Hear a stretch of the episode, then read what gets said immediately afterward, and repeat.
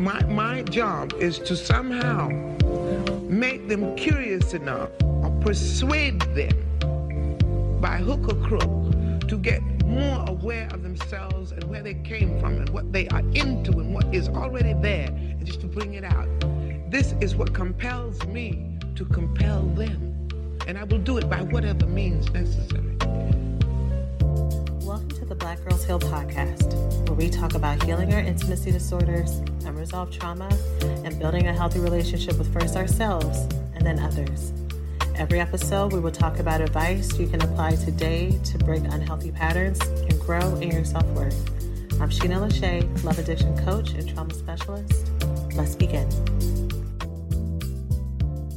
Hello, hello, and welcome to the latest episode of Black Girls Heal. So, you are going to hear two intros to today's episode this one and one you're going to hear in just a few moments. And I am recording an extra intro because I wanted to say at the top of the episode before I got started that if you clicked on today's title or if you're a regular subscriber, I just wanted to really emphasize that I think today's topic is going to be good for everyone. So today's topic is therapeutic separation with emotionally neglectful partnerships or with neglectful partnerships. I'm going to talk more about what that means, the way that I'm defining it, and why I'm talking about therapeutic separation specifically for those couples and again in the actual intro.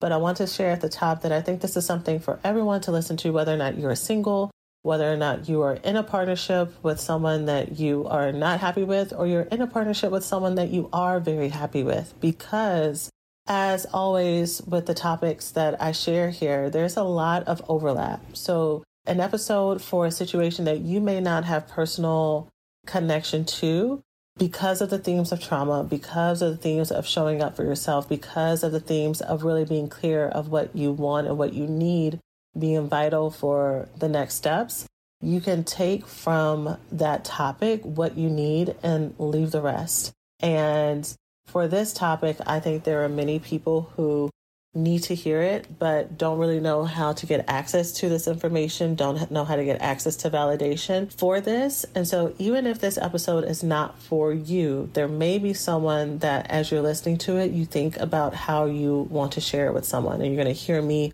really, really encourage you to share with someone else at the end of this episode, too. And even if this is something that you do not feel that you need, you actually might need the seeds that you hear here for a similar situation around this topic or something related to it later on. So that's also going to be really good for you.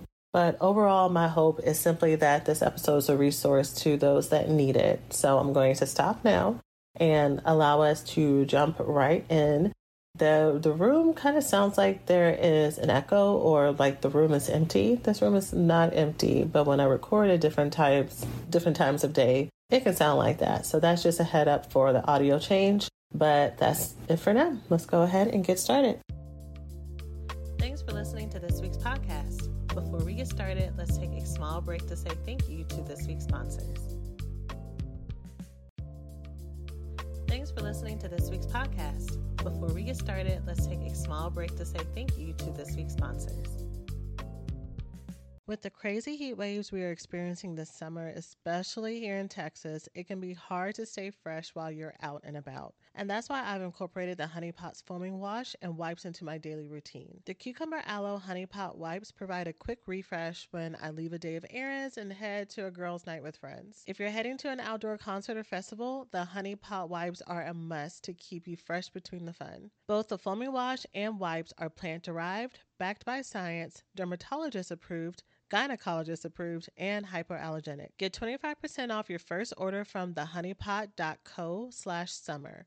That's T H E H O N E Y P O T dot C O slash summer to get 25% off your first order and join the hive today. Hello, hello, and welcome to the latest episode of Black Girls Heal. I hope that you all doing so well wherever you are. If you have clicked on today's episode title because of a current chapter that you are in and decision that you feel needs to be made, I'm sending you all the compassion that I can because I know that you have arrived at this place with much effort and much thought, perhaps much prayer, maybe a lot of advice. And so I just want to not only send you compassion, but also encouragement because I trust that you are doing this not only for your own personal health, but I'm sure for the health of all those who are connected to you. So today's topic is about how to do a therapeutic separation.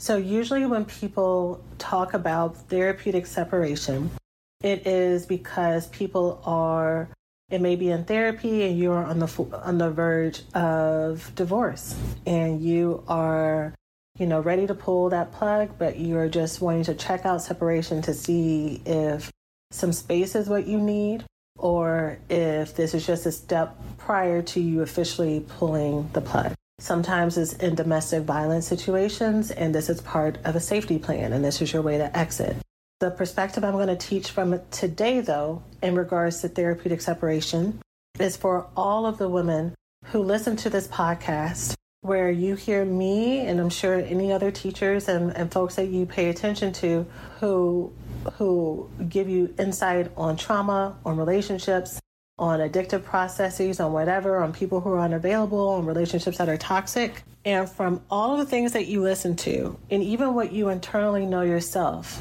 there's a little there's a little voice inside that's like, this relationship isn't right. Or at least there's something that's really broken here. And I'm feeling so stuck and I just want things to get better. But with everything that you hear, you don't feel brave enough to actually end the relationship. So when you hear me or someone else talk about cut it off, they're not available for you, they're not the right fit, move on to find a relationship that you deserve, there's a part of you that's like, yes, but yes, I get what you're saying, but we have been together for so long. Yes, I get what you're saying, but this is actually someone who's my best friend for so long. Yes, I get what you're saying, but we have kids together. It's not that simple. Yes, I get what you're saying, but what if I divorce them or what if I break up with them and it's the wrong decision and I regret it? And so you making the decision to just have space for yourself feels so so monumentous and so huge and as if it's something that you can't undo. So you don't want to make any decision at all because you're too afraid of making a mistake.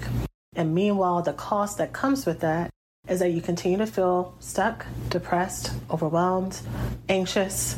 You continue to struggle in your self-worth. If there are children and other people around they get to see that and they also experience the impact of that and just so I'm clear for anyone who's listening to this episode that I have recently talked to about this and you're like, is this for me? Yes, it's for you. But when I tell you this is, this happens this is happening to so, so, so many women. Yeah, I may have talked to you about this recently, but I've talked to five other women where this is the case that they are in relationships with people who are not pulling their weight, who are hurting them emotionally via neglect, via, and, and, and they are just getting more and more drained and more and more depleted. So, in order to validate that this decision is not that easy. It's not as simple as, well, if you really loved yourself, you would do it. Or, you know, be independent or you don't need them because when you love somebody and when you've committed to someone and when you've invested so much into a relationship and you see the potential and you've had good moments and you you have faith, you're not going to want to just let that go. You're not going to want to just let that be a lesson that you learned in life without fighting for it, right? And it, it gets messy. And so I wanted to offer something that's in the middle, something that could be a clear next step for you that is not as not as cut and dry as we're breaking up or I got a lawyer on the phone or whatever else. But this is something that is therapeutic for you to literally have some space to let your nervous system come down, for you to be able to think clearly because when you're constantly in this barrage of constant slights and crises and you had a conversation and you're hopeful it's going to work out but then something else happens later on that makes you feel unsafe and you're trying to decide is it a me thing? Is it a them thing? You literally can't think you can't see you can't see the forest through the trees and you are you start to adopt that you're the problem And that is also a common thread that I hear in every single relationship is every woman thinks that she is the problem. And even if you are the problem, the problem with that is that usually, or at least in all the circumstances that I have heard, that there are two people in this relationship and you are taking blame for things that are not your fault, which is also why the problem is persisting because you are trying to fix things that you did not create. And so, having some space to catch your breath and to figure out what is right for you and what is true for you is going to help you figure out is this worth fighting for? Is this savable? And if so, how do I need to show up? And what is it that I need to be able to fight for this? Or for some of you to figure out that you have been staying in something for so long that actually has been the source of the problem, and you getting out has been the answer, but you needed to take a step to kind of see that you can live on your own, that you can be happy, that you can that you can choose you and everything work out okay and that the world will not implode, which is what it feels like sometimes when you're stuck. So that's the perspective I'm going to take this from. So this is not going to fit for people who are in a domestic violence situation where you do need an actual safety plan. This is going to be more for people who are in relationships with partners that are emotionally neglectful, maybe financially neglectful, physically neglectful. Basically, they have been showing signs that they are not as invested in this relationship as you are, um, that you've been feeling disvalued, taken for granted. You've had all the conversations, you've had all the therapy appointments, you've had all the prayer, you've, you've had all the pastoral appointments. You have listened and done all the self help books. You bought all the lingerie. You have done all the sex tricks you have done everything that you can to focus on your part and also try to help them too and practice forgiveness for them too and practice space for them too, and it has not worked. And you are feeling demoralized and it is getting harder and harder for you to go on. This is my suggested next step for you to catch your breath in the form of a therapeutic separation. So let's go ahead and get started. So, even though I already said this in the intro, um, or at least I alluded to it, the reason why this I'm calling this a therapeutic separation, or it is a therapeutic separation, is because the separation is not because you're trying to punish anyone. It's not because you're trying to teach them a lesson. It's because mentally and emotionally you are crumbling. You cannot function. You cannot see straight. You cannot sleep at night. You are having trouble eating. It is affecting every single pocket of your life. The impact of this relationship and how it has eaten at you for so long between work, again, like I said, sleep, through your health, your body image, whether or not is you gaining a lot of weight, losing a lot of weight, how you take care of yourself or don't take care of yourself, how you feel about parenting, if you have kids, how you feel about hanging out with people. A lot of times when you're in this type of relationship, even you showing up in your friendship and your community relationships starts to go away because you feel embarrassed that you're going through this. So, you know, who wants to answer the normal, what's been going on with you questions with friends when it comes to your relationship and all you have is more trauma and drama? And then also not wanting to lie because you're you want your partner to not look bad you know so you start to distance yourself from them also like i said these types of relationships greatly affect your self-esteem because to be in relationship with someone who is not treating you as the prize that you are that's been taking you for granted it eats at your soul. And so it's hard for you to take care of yourself or even want to do good things for yourself. And if anything, a lot of your focus goes towards how to how to fix this partnership. How do I make this better? How do I invest in and keeping everything straight, not realizing that what you're doing is not working, not because you're not trying hard enough, but because you have another counterpart who may be sabotaging it or intentionally not meeting you where you are. So it's therapeutic for you to separate yourself out of the situation, for you to have a break in your nervous system, to be able to think and function. Emotional neglect and emotional trauma impacts your ability to function. Sadness, depression, anxiety affects your ability to show up in the world. This is not a superficial decision that you're making just because you're disgruntled or just because someone didn't buy you enough flowers, which that's usually part of it too. There's a whole 360 holistic impact of what happens when you are in a partnership that is draining you when you are in a partnership with someone that you are not only mothering or parenting, but they resent you for doing that.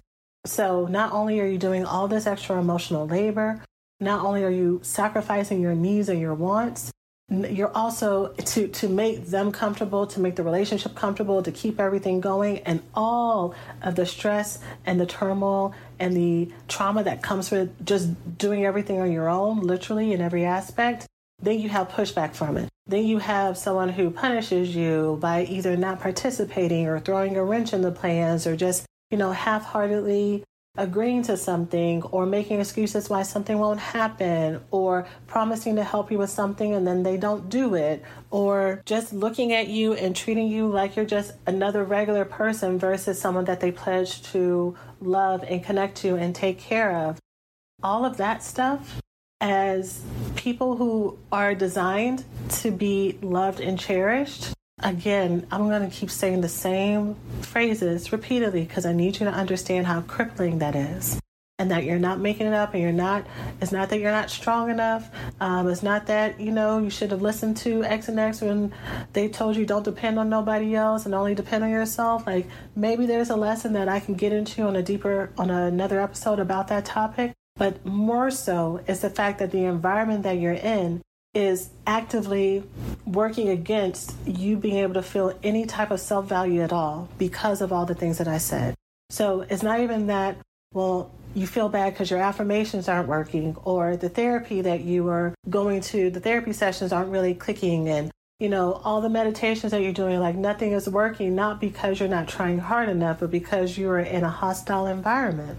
And your body, your mind would really benefit from the space to just breathe and think and and catch your breath and recalibrate so that you can decide if I'm going back, this is the energy that I'm going back with.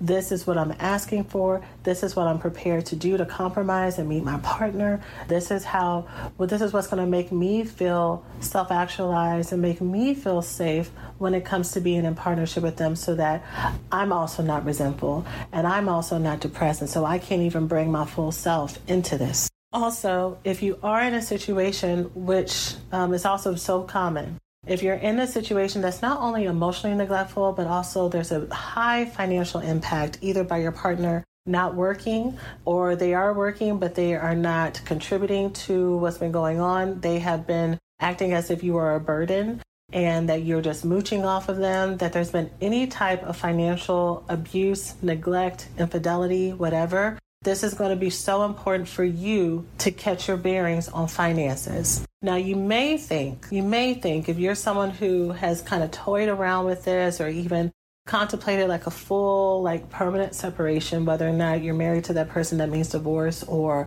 you know, having a full breakup, you may have been tempted to not do that because you've been looking at the numbers and looking at how nothing is adding up and that there's not never enough. But the gag is the reason it's not enough is because you're in a relationship with someone who's financially incapable. You're in a relationship with someone who is not financially invested in the in the movement in the growth.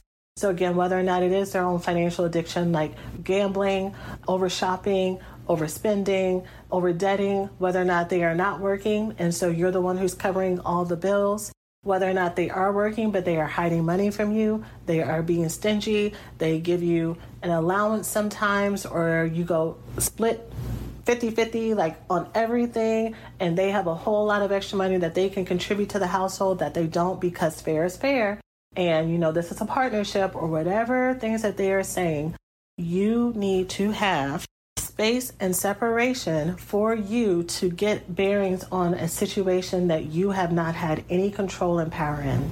When someone is financially unfaithful, deceptive, manipulative, and abusive, that is absolutely, I mean, all of these things are things that affect you, but that is absolutely so devastating because it affects your longevity. If there are kids, it affects the kids, whether or not there's resources for them, whether or not it's present resources or resources in the future, what you're able to do. It impacts decisions down the road if there's accumulating debt that's going on. So, you being able to stand on your feet and see that you can because you had a whole financial life before this person.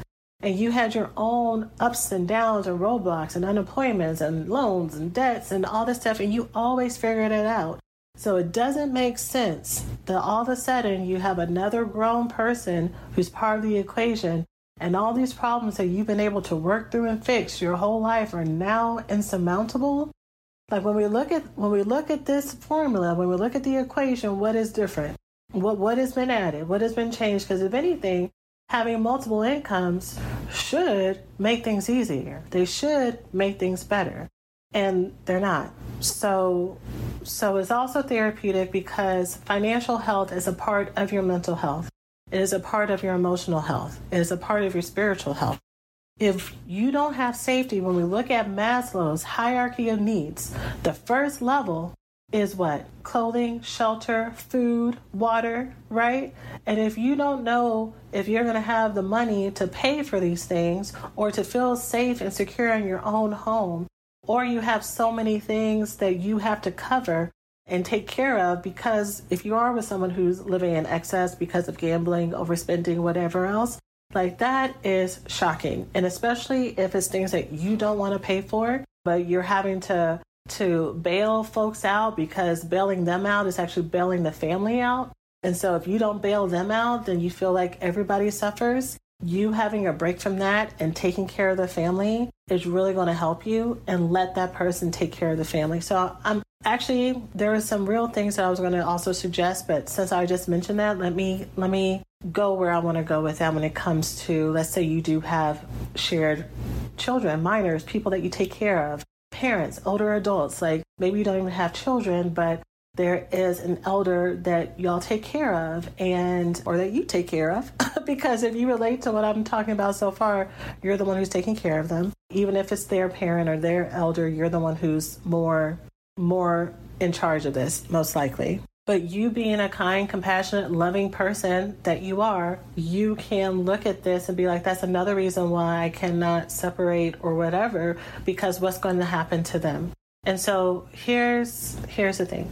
If these are actually your babies, your children, and you are wanting to stay to try to overcompensate for that person, those children are going to feel the effects of their partners, of your partners, of that other parent's neglect, no matter what you do.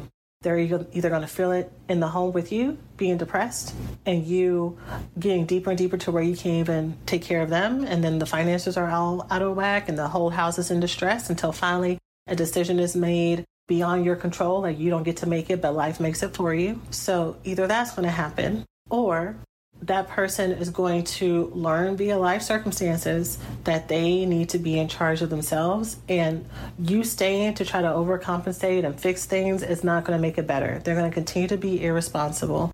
And so you cannot save them or cushion or protect your children from that person's inability to show up. And i know that's sad and i know that everything that you've been doing in the case of these minors or elders has been to try to shelter everybody, but everybody sees what's going on. Everybody sees, and if anything, the children, the older they get, the more they're going to see it, and the more sad they're going to get, the more depressed and anxious they're going to get, the more they're going to feel like they need to step in and help mommy, save mommy, fix things, and you are just going to build little people who become codependent. That's so much. That's many of our stories. What your kids need more than anything is a stable home where, where they know what to expect, where they have boundaries and rules and safety and provision and resources that are not all over the place, that they have consistency. And right now, if you're listening up until this point and if you're nodding your head and relating to this, they have not had that consistency. You giving them consistency is you giving them a safe space to return to where they have a break from all the drama and the trauma. So, yeah, especially if there are minors in the picture, which you may need to co parent with somebody else.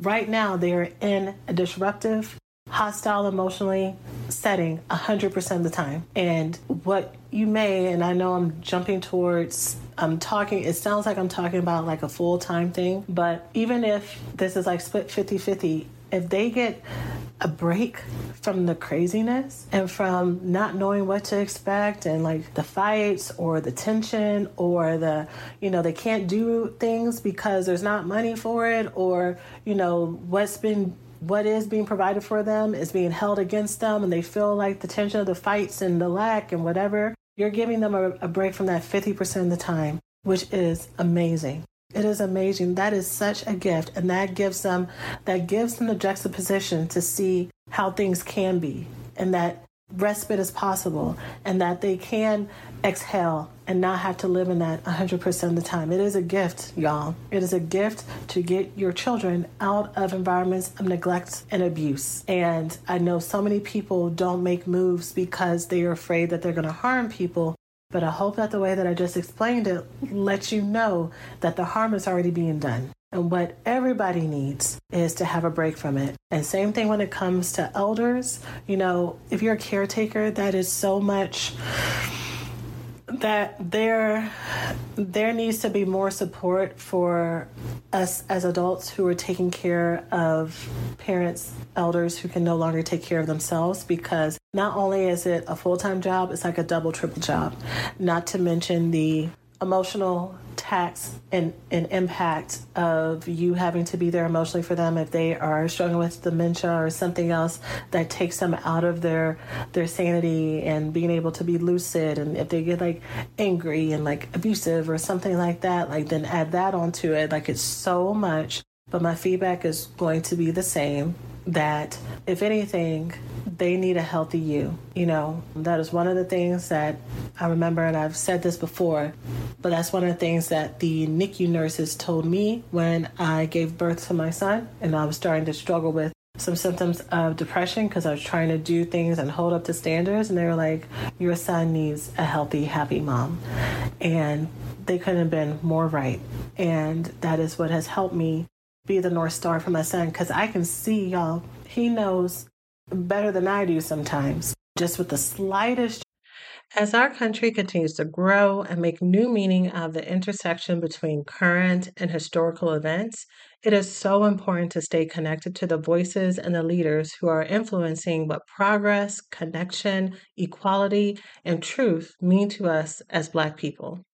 The next generation of influential Black voices can be found on NPR's new collection, Black Stories, Black Truths. Black Stories, Black Truths is a celebration of Blackness from NPR.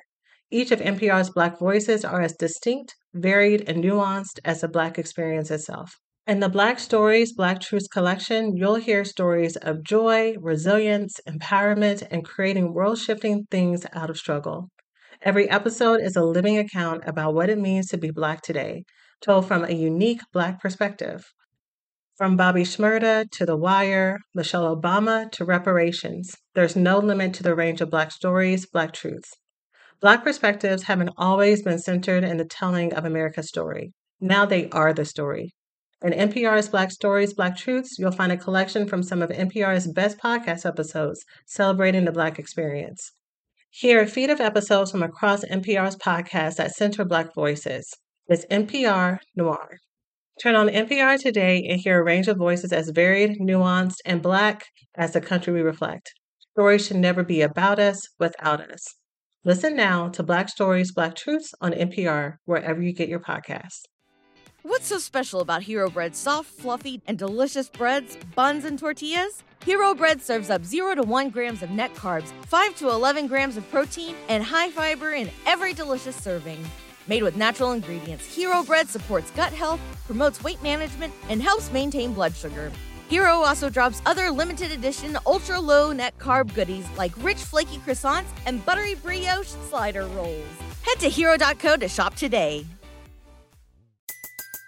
Everybody in your crew identifies as either Big Mac Burger, McNuggets, or McCrispy Sandwich, but you're the filet fish Sandwich all day that crispy fish, that savory tartar sauce, that melty cheese, that pillowy bun. Yeah, you get it every time. And if you love the Filet-O-Fish, right now you can catch two of the classics you love for just $6. Limited time only. Price and participation may vary. Cannot be combined with any other offer. Single item at regular price. Ba da ba ba ba. When healing from an intimacy disorder, one of the first things you have to do right after getting clear on your patterns of addictive behaviors, avoidant behaviors, and living in deprivation is clearing out the roots that caused it, clearing out the experiences, the traumas, the narratives that have kept you stuck all of these years.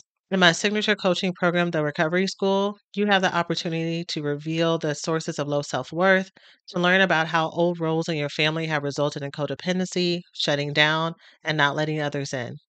And also to learn how to talk to and connect to your inner child in a way that is soothing and healing. This is the next step to reframing the old stories that have plagued you for years to evolve to being a healed and loved woman and having access to the love and the relationships and self worth that you've always wanted. Learn more and get started by going to therecoveryschool.com. Again, that is therecoveryschool.com. Hey, uh, we hope you're enjoying the podcast so far. Let's take a quick break to say thanks to this week's sponsors. Change of my tone or if my eyebrows, y'all, if I could feel that my eyebrows are in a different direction than they normally are, his little face would look at me and turn and be like, What's wrong, mommy? Like, these kids are so tuned into us because we are their whole world. And so, when we are happy and when we are safe and when we are taken care of and when we're taking care of ourselves, and that is what makes our kids healthy not when we are living in deprivation and martyrdom and and taking one for the team. If anything we just teach our kids how to also be in neglectful relationships and take one for the team to never show up for themselves. They cannot be self-actualized if they do not have examples of what it looks like in front of them for someone to be a happy well-adjusted adult with good relationships who speaks up for their needs and has joy and has pleasure and can resolve conflict and can also, you know, take care of themselves. Like that's what they need to see from you. Ladies, I am so excited to share that for this podcast episode, I've partnered with eHarmony, the dating app that helps people find real, genuine connection. And for me, this app has absolutely held true to their promise, connecting me to a truly incredible relationship and partnership with someone who truly gets me. Dating apps can be so hard when it comes to filtering through persons who you may not have anything in common with or who may not be super serious about the process and committed. With eHarmony's one of a kind compatibility quiz, you get a baseline standard in every match of your compatibility around values, communication styles, likes and dislikes, energy levels, and so much more. My experience with eHarmony has always been superb, with not only the quality of men I was matched with, but also with our compatibility when dating, eliminating the stress of feeling as if I was wasting my time. So, join the dating app that helps users find their most authentic relationships. eHarmony, get who gets you and start free today.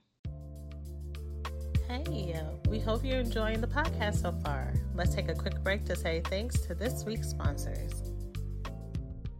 So, this therapeutic separation is therapeutically healing, is healing. It is also temporary. That's why we're saying separation, not breakup, not divorce. You get to decide what works for you and what doesn't.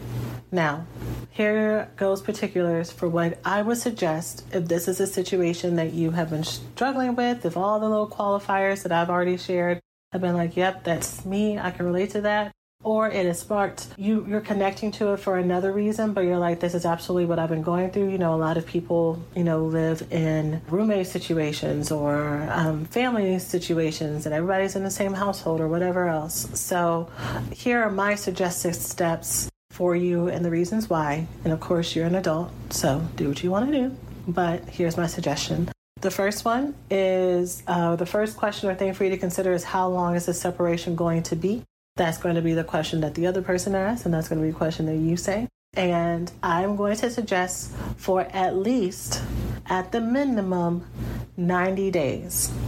90 full days at least for you to plan and say i'm going to start let's let's start with 3 months okay 3 months here's the thing about starting with 3 months it gives you enough time to go through all the griefs and the ups and downs. It gives you enough time for you to get through all of the things where the person is trying to like get you back or shame you or whatever. It gives you enough time to establish a routine. After 90 days, you know, things are not going to be fixed, but you're going to be right barely, like barely at the cusp, like probably on day 82, 85, 88 is going to be the day where you're like, huh, I can exhale. like, I'm not exhaling that you feel like you got it, but like you'll start to feel the emotional relief before that, like way before that, which I'll talk about in a minute. But when I say like in the worst case scenarios of a person like trying to come back and forth, especially if there's like kids who are a part of this and like you're trying to like, you know, get through the financial distress of doing the separation, if you've been the primary caregiver or one of the financial caregivers and doing this all on your own, that's like a couple cycles of bills for you to be like, oh, okay, I, I haven't been, you know, I haven't had to go to a homeless shelter or haven't had to do this. Like, okay, this is actually going to be okay. That's why that's why I say at near the end of the 90 days, not because you're going to be running back to them within the first couple of weeks because it's going to be too hard. The truth is, you've been carrying the household and the family this whole time. You've been the one who's been emotionally invested in leading the relationship the whole time. You're the one who has the emotional faculties and the self awareness and the insight that's been pushing you to do all this work, the self development work, to look at yourself, to communicate, to go to therapy. Girl, you have nothing to worry about. You're going to be good. And the reason you've been staying is because you've been worrying and trying to overcompensate for this other person. But the last thing you got to worry about is whether or not you're going to make it you got this. You you've you've had a whole extra child, and and if you don't have any children, you've had a whole extra child if you have been relating to what I've been sharing so far. So I suggest at least 90 days because it's also it's you know it's a short period of time. 90 days will come and go like that. It's going to be so quick and I think it is like the least amount of time for those of y'all who are scared and who are anxious and who feel like you can't do this to to kind of catch a whiff of what this is like and uh, and see that you can okay? So that is the first thing. I'm going to go ahead and jump into how to have this conversation with them, even though this was not the next thing on the list. But I'm gonna say because I'm sure that that's like that's not. Sometimes when you, you sometimes when I teach things or when other people are teaching me things, and is something that's really good, and then I get a question in my head, and it's hard for me to listen to the rest of it until that question gets answered. I'm like, okay, yeah, yeah, yeah, but here's the question that I have. Uh, I think this that's one of the questions. Well, what do you even say? And again you have most likely had a million jillion conversations with this person at this point. If you are someone who ascribes to everything that I just shared, these are the most communicative, loving, compassionate, uh, mature people in the world, wise people in the world who have done everything they can to try to give this relationship and give this person a fighting chance. You've had a million conversations. And uh, so you, oh, I'm gonna have to say a whole lot of things at once.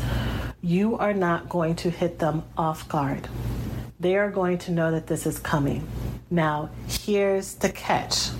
If you are on TikTok, maybe this is not a corner of TikTok that you are in, but you know, I have a corner of TikTok or social media where there are therapists who are like couple and family therapists that I may follow. And one specialty that's been coming up a lot for me the last several months has been this area of wives who are feeling disgruntled, who are feeling really taken for granted, that they are feeling depleted for all the things that I've already said and they've done everything they finally have are at a place where it's time for them to go. And they're like i can't do this anymore. I'm not going to be able to literally live in this anymore. I can't take another minute. And so they tell their partners they're out and what all of these therapists say and what i've also seen myself is their partners will frantically call the therapist to say we got to get in and when they are in session,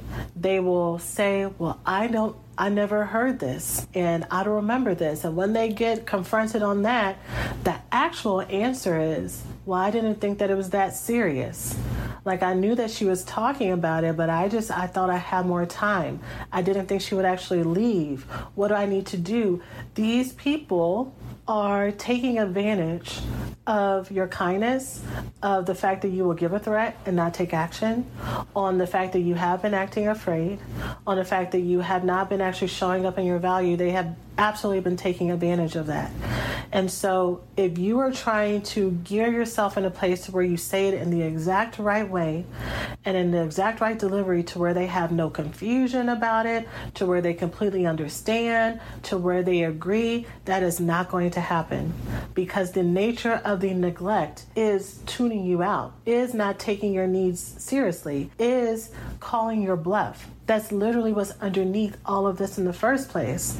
So you trying to say it in the right way is because you are a good girlfriend, is because you are a good wife, is because they've had an amazing prize and thing in front of them that they have not been taking full advantage of. Like they've been taking advantage of it, but they have not been appreciating you for everything that you are. And that's on them. But you wanting to come in good faith is amazing. But what I'm trying to tell you is do not base their response of whether or not they accept it or whether or not they start to beg you and say, okay, you're okay, this time for real, for real, for real. No, no, no, no, no. It's going to be them just buying more time. Remember, this is a therapeutic separation for you for you to catch your breath. I am not at all against if a person is actually committed to the process and making things work and showing up for you as a partner, then go back and get them, girl. Get them, be happy, let that be a testimony, share that with other people who are going through hard things. Do that. But right now, there are two things at stake. One, you are depressed you are mentally unable to function and you need a nervous system reset for you to be good and actually come back and fight for your relationship, first of all. Second of all, to my original point that I just shared, you've already had a million conversations with them and this whole pleading, give me one more chance, give me one more chance, is just buying more time. And then what happens for those of us who've kind of bought into that is we start to feel our own internal shame and guilt because we're like, man, I should have left when I said this, and I told them I was going to do this, and I didn't do that, and I look so stupid and so silly. So if I tell them I'm, I'm actually going to do it this time, they're not going to believe me. They're, they're going to call me my bluff, and it's not going to work because also part of it, you're doing it for yourself, but you're also hoping that they will chase after you. You're hoping that it will trigger something in that turns back on the fact that they married or that they are committed to a good thing. So they should actually fight for it. Like you're kind of hoping that will be the response. So if they give that to you if they give you the lip service of it that buys them what another three months four months six months a year two years of you like saying well you know they said that they're, that they're going to try. And words are cheap and words are easy sometimes we pay too much attention to the fact that someone will sit there and listen to us complain and listen to us cry and say, I'm so sorry, baby, at the end of it, and I'll try better. And that's all they got to do to keep you quiet for a little bit. Versus actually being the partner that you need them to be. And at this point, my mental health is so bad that I can't even depend on you to be the partner that I need you to be. I need to be the partner that I need right now so that I can function. And then you also need to figure out what you need to do because you've gotten to this place because of your own character development issues, because of your own insecurities, because of your own lack of respect and lack of value of me, of women, of whatever, like whatever's going on with you, what you think a husband should be, what you think a partner should be, what you think a boyfriend should be, you got to figure that stuff out on your own. And I need to be able to see that that's actually what's happening, right? And that is actually going to follow through. So many of y'all and when I say y'all, I mean us, because I've also absolutely been I've been on the side that I'm speaking to y'all for, which is why I can also, in addition to the hundreds of women that I've supported go through this, your girl, most of the stuff that I teach y'all about, I've had to learn myself. And I've had to have friends and loved ones and other people hold space for me while I learn these lessons the hard way sometimes. Sometimes what I've learned helped me avoid future problems. But the reason I can speak to this so so passionately and so clearly and concisely is because I've not only survived it, but I've thrived through it. And most of, if not all of, the thoughts that you are thinking are thoughts that I had to conquer and work through and heal from. And life has been so much better on the other side. So many of y'all who, you know, follow me on social media or have seen me in real life and especially long enough, you you all say when you see me, girl, you're glowing. You look so happy. Girl, I sure am. Like I am. I had, I had to choose me. And choosing me did not leave me destitute. It did not leave me alone. It did not leave me suffering. It left me happier, more expansive, more in joy. I got my body back. I got my mental health back. I got my emotions back. I got my fun back. I got laughter back. Y'all, what you feel like is just more loss is actually more gain. And until you experience it, until you step your toe out to just see, you don't believe it because you're so you're so blinded by feeling the amount of time that this has been going on, but you're so blinded by X amount of years, months, days of disappointment, of you getting your hopes up and you expecting and seeing all the pieces and how the pieces can align to things working out and they never do. And you have all these years of you starting to believe that you're the problem or that something is impossible for you and you learning how to settle, becoming an expert settler. So when someone tells you that life is so good or that this is possible or that this is available for you, you don't believe it because you've been disappointed so long before. And um, you also don't believe in yourself. That person that was able to stand up for herself, show up for herself, take care of herself, has been chipped at for so long. And this happens when we are in relationships with nice people who do not treat us with love. I'm not going to say that they don't love us, but I will say they don't treat us with love. And that affects how we feel about ourselves and it affects our mental health. So the way you tell them is you say, whatever you need to say, follow with, I want a separation, not, I think I need to get one. I mean, if you hedge on that, then, you know, I understand that for many of us, we are just starting to use our voice. So we may do all that filler language and apologetic, and I'm so sorry. And so I would encourage you not to, just to start practicing showing up for yourself. But if you need to, or if you do it automatically, you, you say you're not going to do it and then you add it in, because I, I definitely added in things that I wasn't going to say, but I was so afraid of be mean that I, you know, took blame for things and stuff that was not my fault. But I encourage you to say, I I want a separation for three months and then for us to come back together and revisit this. So 90 days. So that's what I would say at minimum. Now, here's the thing that I'm going to say about the transition. Now, Ooh. okay. Another one where I just got to say several things to illustrate this point. I would really encourage you that if financial neglect, abuse, infidelity, irresponsibility is part of this overall functioning, I want you and I would strongly encourage you to be prepared mentally that you are going to be the one that's going to bear the impact of this financial of the financial strain that's going to come with this. It is not fair.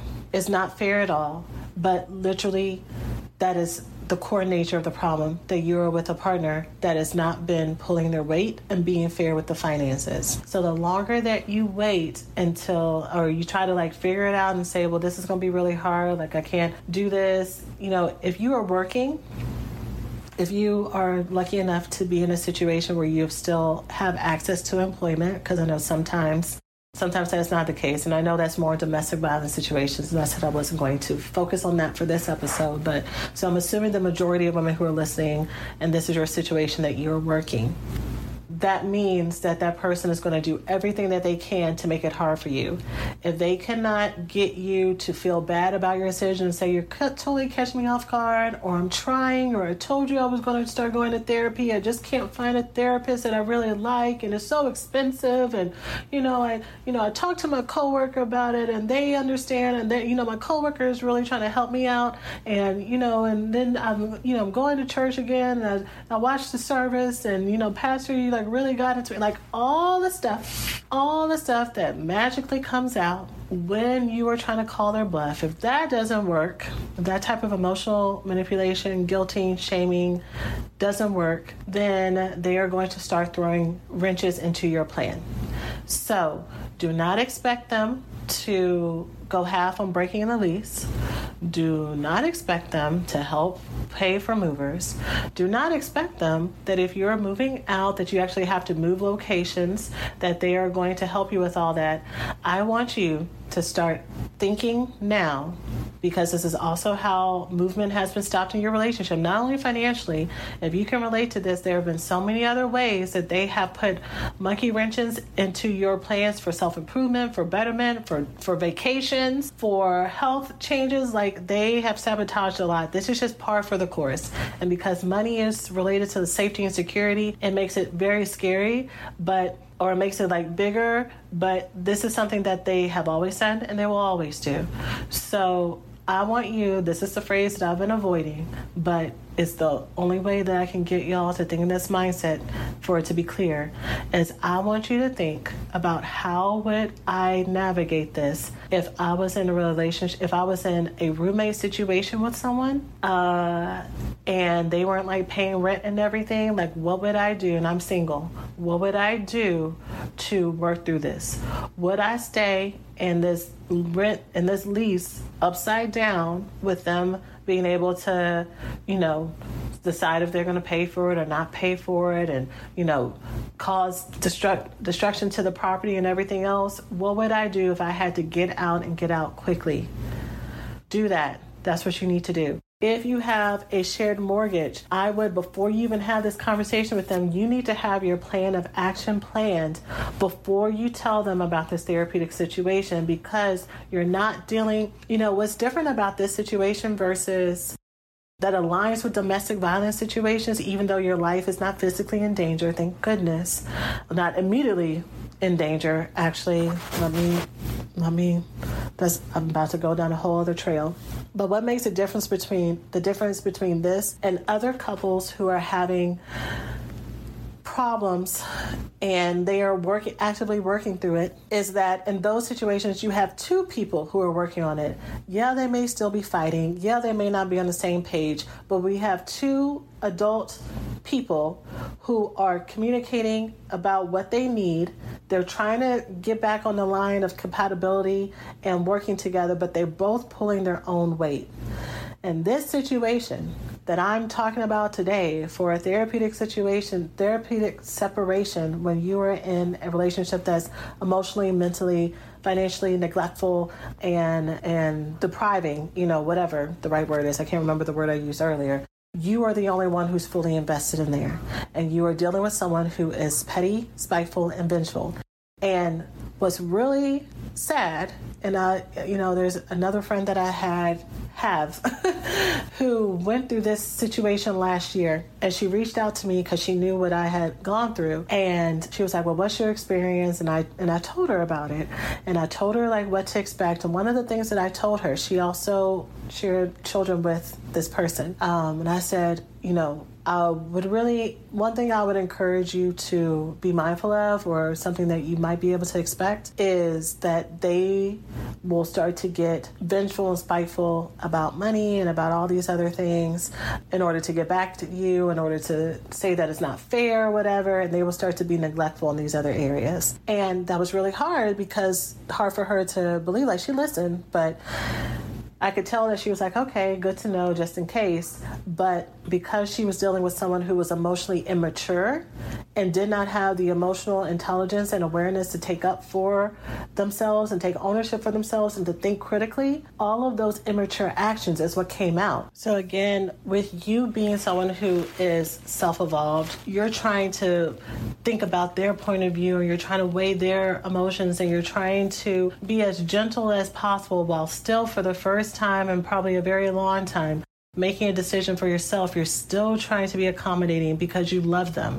And also because you are a good person, have a good heart, and you would expect that this person who's also a nice person, a nice guy, a nice gal, who has never been abusive or anything before, and that y'all have mutual love and care, you would expect them to also make decisions out of love or at least not be spiteful for it. And the problem is, the reason why this is happening is because this person is emotionally stunted and immature, and they are not able to fully show up in a way that may inconvenience them that may get them to do things that they don't want, that may have them consider you. And especially if you happen to be on the spectrum of relationships, because sometimes it's a quiet resentful, it's a quiet kind of, I'm gonna do my own thing, and you know, I really don't care what you say, but I know that you're gonna gripe about it. I know we're gonna have a conversation, but you know, I'll deal with it. You know, I'll, I'll take care of it. And so you can't tell if they're spitefully doing it because they're a nice person, or if it's just like they didn't think about it, or it's just, you know, I'm working on it.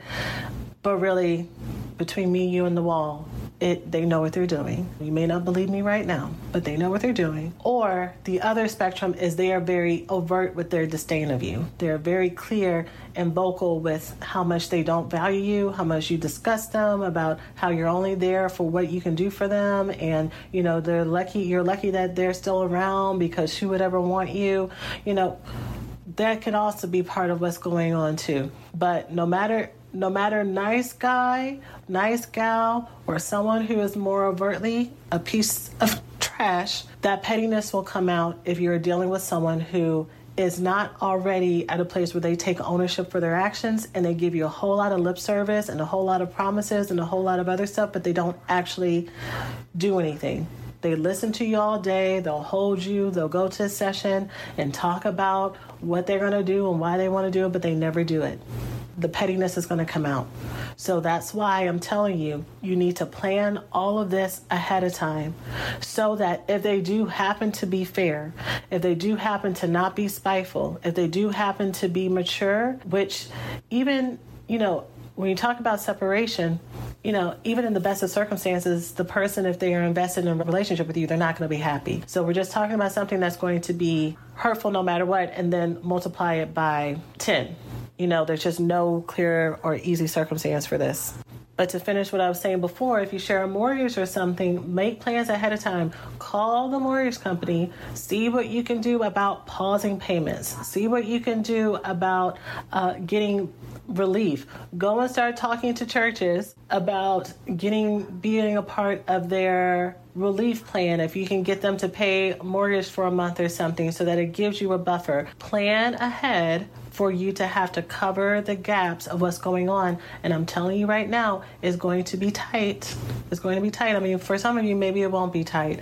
But I think for those of you who are in this situation and you're listening intently, for most of you, no matter what financial place you have been in before, if there have been financial problems, part of the reason you're at your wits' end is because no matter how much you've made or no matter how wise you've been with money or whatever, chances are this person has been causing a lot of disruption and setting you back or setting the family back. And so, whatever tight means to you or inconvenient might be a better word for some of you if you have the finances and the funds. But inconvenient, the fact that you have to show up in this way on top of everything else, still again, is going to be unfair and it is unfair. And more reason why I'm really encouraging encouraging you to take a break, to allow this therapeutic separation for you to get your bearings mentally and emotionally and figure out what are your standards? What are your standards for being in this relationship? What is it that you actually want? What is it that you need to see this person do if you're still open to reconciliation before you return back to the home and not starting it, not getting one or two sessions and that just disappear because again, you know, you didn't they didn't really like them or you know they said something that wasn't true or you know I need to talk to a man, I don't want to talk to a woman, or I need to find a black person and that person was white, like all all the BS, or I couldn't go and find a financial counselor because of this, or it's hard for me to get a job, like, you know, I've been putting out applications and no one is calling me back, or, you know, all of all of this BS, it does not matter. It does not matter. What you need to listen to is actions and prolonged actions, not starting off. They need to have their own 90 day probationary period which would whatever changes you have asked for them to do, that they do it fully for 90 days. Then we can talk. It is so easy for someone to kind of get the blueprint of what you want and do it for a month or two just to keep you on the line, only for them to go and fall off once you get comfortable and once you start to get back into being emotionally connected to them. Y'all, I don't know if y'all are like me, but once I'm emotionally connected to someone, they get all of the grace and all the forgiveness in the world, even when I'm mad at them. I could be really mad at somebody and be like, I need to do this. And if I'm not careful and I continue to spend, you know, a lot of t- intimate time or whatever around them, I'm going to soften. And I don't think that's a bad thing. I think that's how relationships are supposed to function. When you are intimately connected to someone, I think it is natural for you to not have to live in grudges and resentment and keep your walls up with someone because you've chosen to be connected to them for a reason. And so, of course, you're supposed to soften, but you want to make sure that you're softening and softening in a safe environment that's consistent that you can trust. And anybody can fake the funk for two weeks to a month. Anybody can do that especially if you're not currently under the same like roof, they can tell you anything. And, you know, people can only fake, especially people who are emotionally immature, they can only fake it for so long before they start to get mad at you and be like, if this is not a true internal change for them to be like i already told you i'm going to therapy. I'm, I'm saving money. I got a job. Like why why are you still there? You, i know you say you want to do 90 days but like i'm doing everything that i need to. Like you need to come back home or you need to let me back in the home. And then the true colors are going going to start to show the anger, the abuse, the neglect, the I'm not doing anymore, the manipulation, the guilting you, the shaming you. And luckily, you will have some space for you to see that character and see what's coming out and actually make a clear decision. And if that person does not respond in that way, if they do not turn towards being abusive and petty, but they are actually actually doing the work, then you can re-enter into the situation with more trust and, and more belief because you have seen this is true and that they are taking care of themselves versus you having to be mommy and you having to parent this adult person and like nitpick them and like and double check their work and micromanage them to try to do what they should be doing on their own. You should only need to worry about yourself and if you have any children, worry about your child. You should not have to worry about parenting, picking up the messes for, taking care of, reminding somebody who's a grown adult to take care of you and to take care of your family and to take care of the goals and the purposes that y'all have together. That makes no sense at all. But many of us have adopted that because that's what we've seen. That's what we've seen, or we've had no modeling of it. And so we're trying to do our best, we're trying to do our part, we're trying to be a good partner. But in our attempts to be a good partner, we have picked up blame and responsibility that doesn't belong to us. Okay? So during this time, what should you be doing during this time? Like, am I just sitting here in this therapeutic separation, twiddling my thumbs, just counting 90 days? No. During this time, you are going to have a variety of the following reactions. Some of you will cry, especially if you're someone who's kind of been teetering on this and unsure about this, and you're making this decision with a lot of trepidation for yourself. You're going to cry a lot. Some of y'all are going to think you're going to cry and then you're going to get out there and you are going to be popping bottles you are you are going to actually have the physical like literally like cinderella's fairy godmother came and tapped her with that wand and changed that dress. Like just like that thing was unveiled like there's going to be something that lifts from you and you're going to be like what the hell? Like really? Oh my god and you're going to be able to breathe and have so much clarity and have so much joy. And some of you are going to have a combination of that. And so, you grieving what's been happening, you working through this built-in fear that probably existed before this relationship and this relationship absolutely absolutely enhanced you standing up for yourself and you speaking for something that you want even when it inconveniences somebody else you going through the aftershock of that. Using your voice when you've been codependent for a good part of your life or the majority of your life is physically terrifying. It it will literally make you shake. It will make you have a panic attack. It'll make make you have convulsions. You may want to throw up. You may have night terrors and sweats and everything because your body is like, "What are we doing?" But it doesn't stay that way. It's like, "Oh wait, I can stand up for myself and I'm okay and I can I can make it." And then it just allows you and strengthens you to speak up for yourself in more ways and to feel that self confidence that you may have lost and not have been able to be connected to. So you're going to do that. And then also, you are going to do your internal work to figure out who you are, what you want, and what you like. If you have been in this type of relationship, you have most likely lost sight of that. You have most likely lost sight, no matter how high exec corporation you are, no matter what your accreditations or your accomplishments have been before, no matter, you know, if you have always been the most stunning woman that's walked into the room, no matter what, this is no respecter of persons. It gets us all because of the impact of this type of trauma.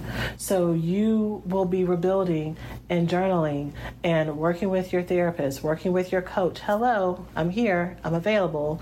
This is what I do all day, every day. Working with someone to help you rebuild yourself, find what you want, find what you need, find who you are, and do things differently. That's what this time is for. This is not the time for you to, which I don't think if you are someone who's been tentative about this, uh, but this is not the time for you to go out and date because what you will be at risk of is looking for and accepting someone who is going to be your knight or nitrous in shining armor. And because you have not fixed what attracted to you to this broken relationship in the first place, you're just going to find someone who looks very nice and neat and shiny on the onset, but they're going to be exactly what your partner is. They're going to have different name, different height, maybe different skin color, and they're going to do the same type of foolishness to you that this other person just did. But you're not going to know that because you're getting high off finally getting love and attention and texts and gifts that you didn't give with the other person. So this is not a time for you to date. This is a time for you to date yourself, love yourself, and get help and get healing. Get active healing in this because if you do not, what's going to happen is you're going to feel spend the next 90 days if you actually get to that point in time. Just going through the motions and there's not going to be no internal change and growth inside of you and you're going to return back to that relationship. And if they even want you because again there's a whole spectrum of what's going on some people's partners are nice people. Like they'll tell me they're nice people, but I'll listen to the story. I'm like, that person is not a nice person. So they may be out there cheating or doing whatever. Or, you know, you'll just go back and just think, okay, well, this is life. Relationships are hard. Marriage is hard. I guess I just have to settle until you physically can't again. And then the cycle continues. So, so no, you need to be doing your own personal work and growth and taking care of yourself um, and getting outside help and support to help you do that. If this is something that you relate to, and especially that's been very hard for you to take care of yourself, one of my mini courses, which you get as part of the recovery school, but if you're like, I, I, um, that's too big for me to do, I don't think that I'm ready for it, or it's too big of an investment or whatever, one of the bonus courses is a course that you can get on your own, and it's called the Love Woman Foundations, but I'm going to change the name to Love Deprivation Rehab, and it's specifically for those of us who have put ourselves last, who have not taken care of ourselves, who don't really know what it is that we want or what that looks like. So that would be a really good first start for you to go and invest in that, do the work, learn about those sources of this, where it starts in trauma, why it's so hard for you to neglect yourself, the things that you've been carrying that don't belong to you, how to get rid of them, and then also how to start to love yourself again in 12 different domains, what that looks like, what it looks like for you to be healthy, what it looks like for you to not be healthy. That is a great place for you to start. So again, it's the love the Loved Woman Foundations, which is the name of the course at the time that I'm putting this episode out, but I will be changing the name depending on when you are listening to this in the future to the Love Deprivation Rehab course. And it is, you can find it under Work With Us it, when you go to blackgirlsheal.org, go to Work With Us, and you can find it there. Okay. There's also a link for those of you who don't know. There's a link in all of our show notes that we changed recently. Well, not recently, actually, actually several months ago at the top of the year or at the end of last year, where every show notes has a link that says can't find what you're looking for click here. And it will take you to if there was a program that i said three years ago that you're like that's exactly what i need and you don't see the link in the show notes anymore that program should be on that page along with what it's been replaced with. So this is the best next thing. This is what it was revamped into. It was merged into this program. This is is changed to be whatever else that is available for you as a resource as well. So that is it for today's episode. We have gone over an hour. And oh, this is very important. I mean, I was talking about kids, so I guess we're going to go really over an hour. So if you do share children with someone, your thought may be, and maybe this is something that I need to have a part two for because there's not enough it's not enough time on the podcast episode sometimes but if you have children with them and so your thought is well i need to be if i've i've followed you up until this point into separating for myself what does it mean for us to co-parent or whatever else? That's going to be something else that i would want you to have in your mind already what you think is right and fair so that you're not in a collaborative conversation with someone who has not been collaborative before but now at this very stressful time you're trying to be fair and try to get their point of view, expect them to not be open to it. So you come up because you're already a fair, loving person, and you're going to do the right thing for yourself. You're going to do the right thing for the kids. Come up with what you plan to do that's going to be in the best interest of the kids. So the best interest of kids is to have access to their parents, right?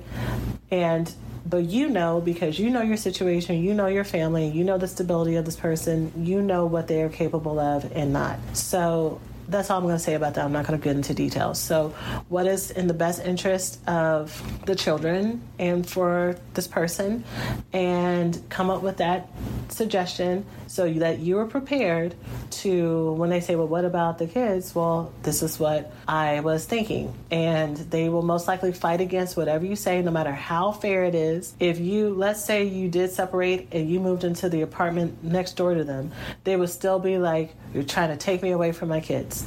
Like, they, there's, it the the lack of self-awareness and cognitive dissonance would be hilarious if it was not so infuriating when you're in it.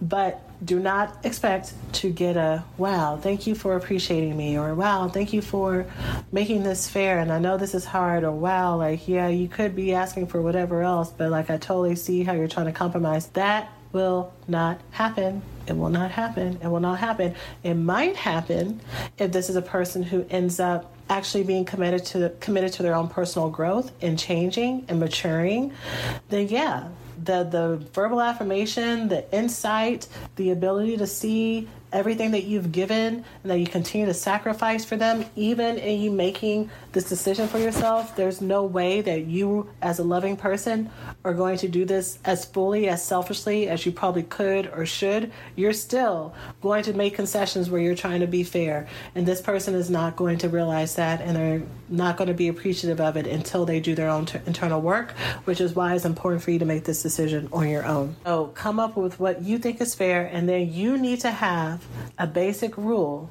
that you only communicate with this person about the kids. I would personally suggest that if you are in partnership with someone who can be emotionally manipulative and is really, really trying to win you back, and remember, this is a therapeutic separation that I should say before we close. This is not you trying to teach them a lesson. You are not trying to punish them. You're doing this because mentally you are crumbling. Emotionally, you are crumbling. You're depressed, you're anxious, you're sad, you can't function, you can't sleep sleep, you can't eat, you're gaining weight, you're losing weight, your kids are starting to try to take care of you because they see how mommy is suffering. That's why you're doing this. This has nothing to do with them. It's because you may not be here if you don't do this. So, knowing and remembering the reason why you're doing this, that this is not just for them, that this is for you to have some respite we are going to do at least 90 days, but we're going to do this making sure that we protect that respite and we communicate with our children because we are respons- we communicate about our children because we are responsible parents with our co-parent with whatever we need but not all the other extra stuff so we already know what pick up and drop off time is. We already know what they like to eat and what they don't like to eat. This would be another thing that if you're anything like me, that you already especially if you're the one who's been which is i keep giving the disclaimers which if you're in this situation this is absolutely you that you already have been the main primary caregiver. So you know all the routines you know all the schedules you know all the allergies you know the teachers names you know the favorite colors like you know all this stuff. So I would, if I were you, I, and this is something that you felt like you had to do, I would make a whole little sheet or whatever in the same way that you would for a babysitter of what that person needs to know when it comes to the child and be prepared to give it to them to answer all those questions so that you do not need to, so that that person cannot use it as an end to try to say, hey, they need some shoes. What size shoe do they wear? And then say, well, hey, how's your day going? And then because you're a nice person, you're like, it's going okay. And then they try to ask you more questions. And then it slips into, you know, we should get dinner together and like we should just talk. And, you know, I don't want anything. I just, you know, want to like, let's talk about our kid or like whatever. And really, it's just a ploy to wear you down and get you to come back when you really need these 90 days to reset. You need 90 days to reset. And especially when you think about how long a lifetime is. Let's say this is your person. Let's say this is the person that you are meant to be with, with even with all the shit talking that I'm having, right? Like this this is their canon event. This is the event that helps them realize I got to get my stuff together like you hope that it is. And it's real cuz this happens like for every 9 women that they do this break off to for themselves and hope that the person gets their stuff together and doesn't there's one person that it does work for. Maybe it's more. Maybe I'm being pessimistic. Maybe being in this work, I see so much and I'm like, these are signs of unavailability. Um, and sometimes people are unavailable because they have not been challenged and they've not ever had the, the, the crisis moment where they have had to make a decision for themselves, or at least there hasn't been anything that's meant so much to them to where they got their stuff together. So maybe for you, that's or for them that's what this is. This is the event that's going to say you know what? I'm about to lose my woman. I'm about to lose my family if there's children involved. I'm going to get my stuff together. So when we think about a relationship being a lifetime and if this is going to be a lifetime commitment to this person and to this relationship three months is nothing. It is a blip. It is so worth the investment for you to have a lifetime of happiness with this person. This reset this is what's going to save you five or six years years of stress and drama trying to do it the, the hard way or the long way versus both of you being able to, to get your bearings and get outside counsel and wisdom and support is worth it. It is worth it. This, I cannot, I cannot stress enough how a therapeutic separation for many of you, if not all of you who relate to this situation, a therapeutic separation truly will benefit everyone to be able to be clear. In the circumstance that I'm talking about today, again, if you have made it this far, there are so many other relationships, relationship dynamics that a therapeutic separation might actually, you know, yeah, it will help people get bearings, but for some people, being in it and being in the same place versus allowing them to avoid the problem and to and to run from it is what actually will help them to not give them that easy out to separate and then forget each other and make it easier to date other people to compare and contrast. Like that's a different scenario. For this one, for this one where there's such a heavy impact of the emotional neglect neglect, abandonment, betrayal, mental mental neglect and the gaslighting. And then if there's financial issues on top of it this is so needed. This is so needed to reset. And so that is my encouragement. Of course you scan this with people who are available and healthy for you. And this is such an important this is such an important part. Hopefully if this is your situation you're still listening. Make sure that your tribe of people are people who are healthy, well adjusted, and supportive of you. If you need to do a therapeutic situation in a family of people who are used to being taken advantage of other people, who are used to being scapegoated, who are used to, I haven't given genders at all this whole time, but uh, I'll just give it for this for the closing. But they're used to saying things like, "Well, men are gonna be men, and you just have to do that, and that's how it is." These are not the people that when you go to separate, if you're looking for a place to live, that you go and live with them because they are going to just double down, and now it's going to be multiple voices telling you that you're being selfish, that you're doing the wrong thing, trying to give this person benefit of the doubt. You know, usually when you get to this place where you're making this decision for therapeutic situation, therapeutic separation, you have have done all of the remedies, you've done all the things. And so when you have people who come back and question you and act like you haven't fought for the relationship, you haven't fought to look at both sides of the equation, and they start to make you feel like you're the problem, that is so hard to do. So those are not the people that we're going to go to for advice. Those are not the people that we're going to go to for support. Those are not the people that if we decide that we're going to be the ones to leave, those are not the people whose house we're going to stay at. We are going to, we need to go on to Airbnb and find a month long rental, then we're going to do it month at a time. You know, we're going to find what we need to do to take care of ourselves and and get our bearings back together. And finally, the last part I will say for all this time is during this time, you're going to be seeking your own personal growth and healing, right? So you're going to be looking for coaches, you're going to be looking for healers, you're going to be looking for therapists, you're going to be looking for teachers that are going to be speaking to what you need to do to heal yourself. And I just want to encourage you to practice some discernment around the energy of the people that you take in. So, for example, in the next couple weeks, I hope to have someone come, well, I'm going to make contact with someone that I would like to come on a podcast to talk about decentering relationships. I just really love how they teach about it. And in my path of me like learning about how different people teach about decentering relationships and finding your own self-love relationship with yourself i have come across a lot of other people who may have a whole lot of wisdom and insight but their energy around how they teach it has a lot of negativity. It has, no matter how they may paint it, no matter how passionate they may paint it, I can hear and I can see how part of the pain that they've gone through, it not only still it's not it wasn't only the catalyst for their own self development and discovery, but also it still kind of impacts it, you know. And so, I I have had to practice my own discernment when I look at different teachers and I'm like, okay, with what they're sharing, is this the type of energy that I also want to come from? And so sometimes there may be some people that you take little pieces from and then you leave the rest. And so make sure that you are learning from people that help you glow in the way that you want to because it is very easy, especially in the realm of decentering relationships and learning how to take care of yourself. You can make the same decision of choosing your own boundaries and priorities, and one is coming from a place of happiness and openness and self belief and knowing that you're worth it and knowing that you are beautiful and knowing that the world is available for you and there's only abundance available for you, and that's the energy. Or you can decide to choose to take care of your boundaries, but it's coming from a place of everyone's going to disappoint disappoint you anyways, and you can't trust nobody, and the world is only you're only in it for yourself, and da da da da.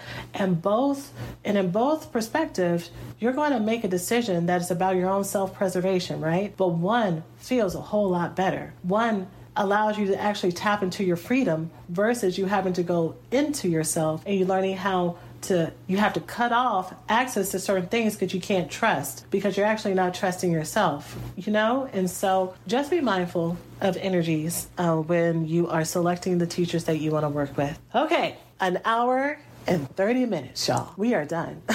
well, at least we're done for now. If I do a part two, which I probably will when it comes to married single women, and I really want to go into depth, we may just have to do like a little mini workshop so that I can give y'all everything because this was already a lot. And I know that many of you have already been taking notes, but I hope that this is encouraging. Please share this with people you feel like need it. If there is ever an episode for you to share with someone, women are literally dying in these relationships and not just domestic violence situations, but literally these are the types of relationships that cause women to have chronic health conditions that are caused by the stress, that cause them to have depression, that cause them, especially if they are postpartum, like this. When I tell you that this can save a life, uh, when I tell you that I know people who have been in relationships with partners who have been so neglectful that when they were sick, they didn't call medical services for them and that person passed away, like this is a health crisis. So so please share this episode with someone who needs it. And if you're someone who wants to work together, you have the options of the Love Deprivation Rehab, aka Love Foundations course for your first step, or our recovery school program where you have full access to me, lifetime access, and all the support that I can give you to rebuild yourself, find who you are, and heal and recover from your breakup from your relationship and help you find yourself and connect to relationships in a different, healthier way. And you can find that information on our website, blackgirlsheal.org, or you can go straight to there with the shortcut, therecoveryschool.com. So that's it, y'all. I love you all so much, and I will see you in our next episode. At Parker, our purpose is simple. We want to make the world a better place by working more efficiently, by using more sustainable practices by developing better technologies, we keep moving forward. With each new idea, innovation, and partnership, we're one step closer to fulfilling our purpose every single day. To find out more, visit parker.com/purpose. Parker, engineering your success. What's so special about Hero Bread's soft, fluffy, and delicious breads, buns, and tortillas? Hero Bread serves up 0 to 1 grams of net carbs, 5 to 11 grams of protein, and high fiber in every delicious serving. Made with natural ingredients, Hero Bread supports gut health, promotes weight management, and helps maintain blood sugar. Hero also drops other limited edition ultra low net carb goodies like rich flaky croissants and buttery brioche slider rolls. Head to hero.co to shop today.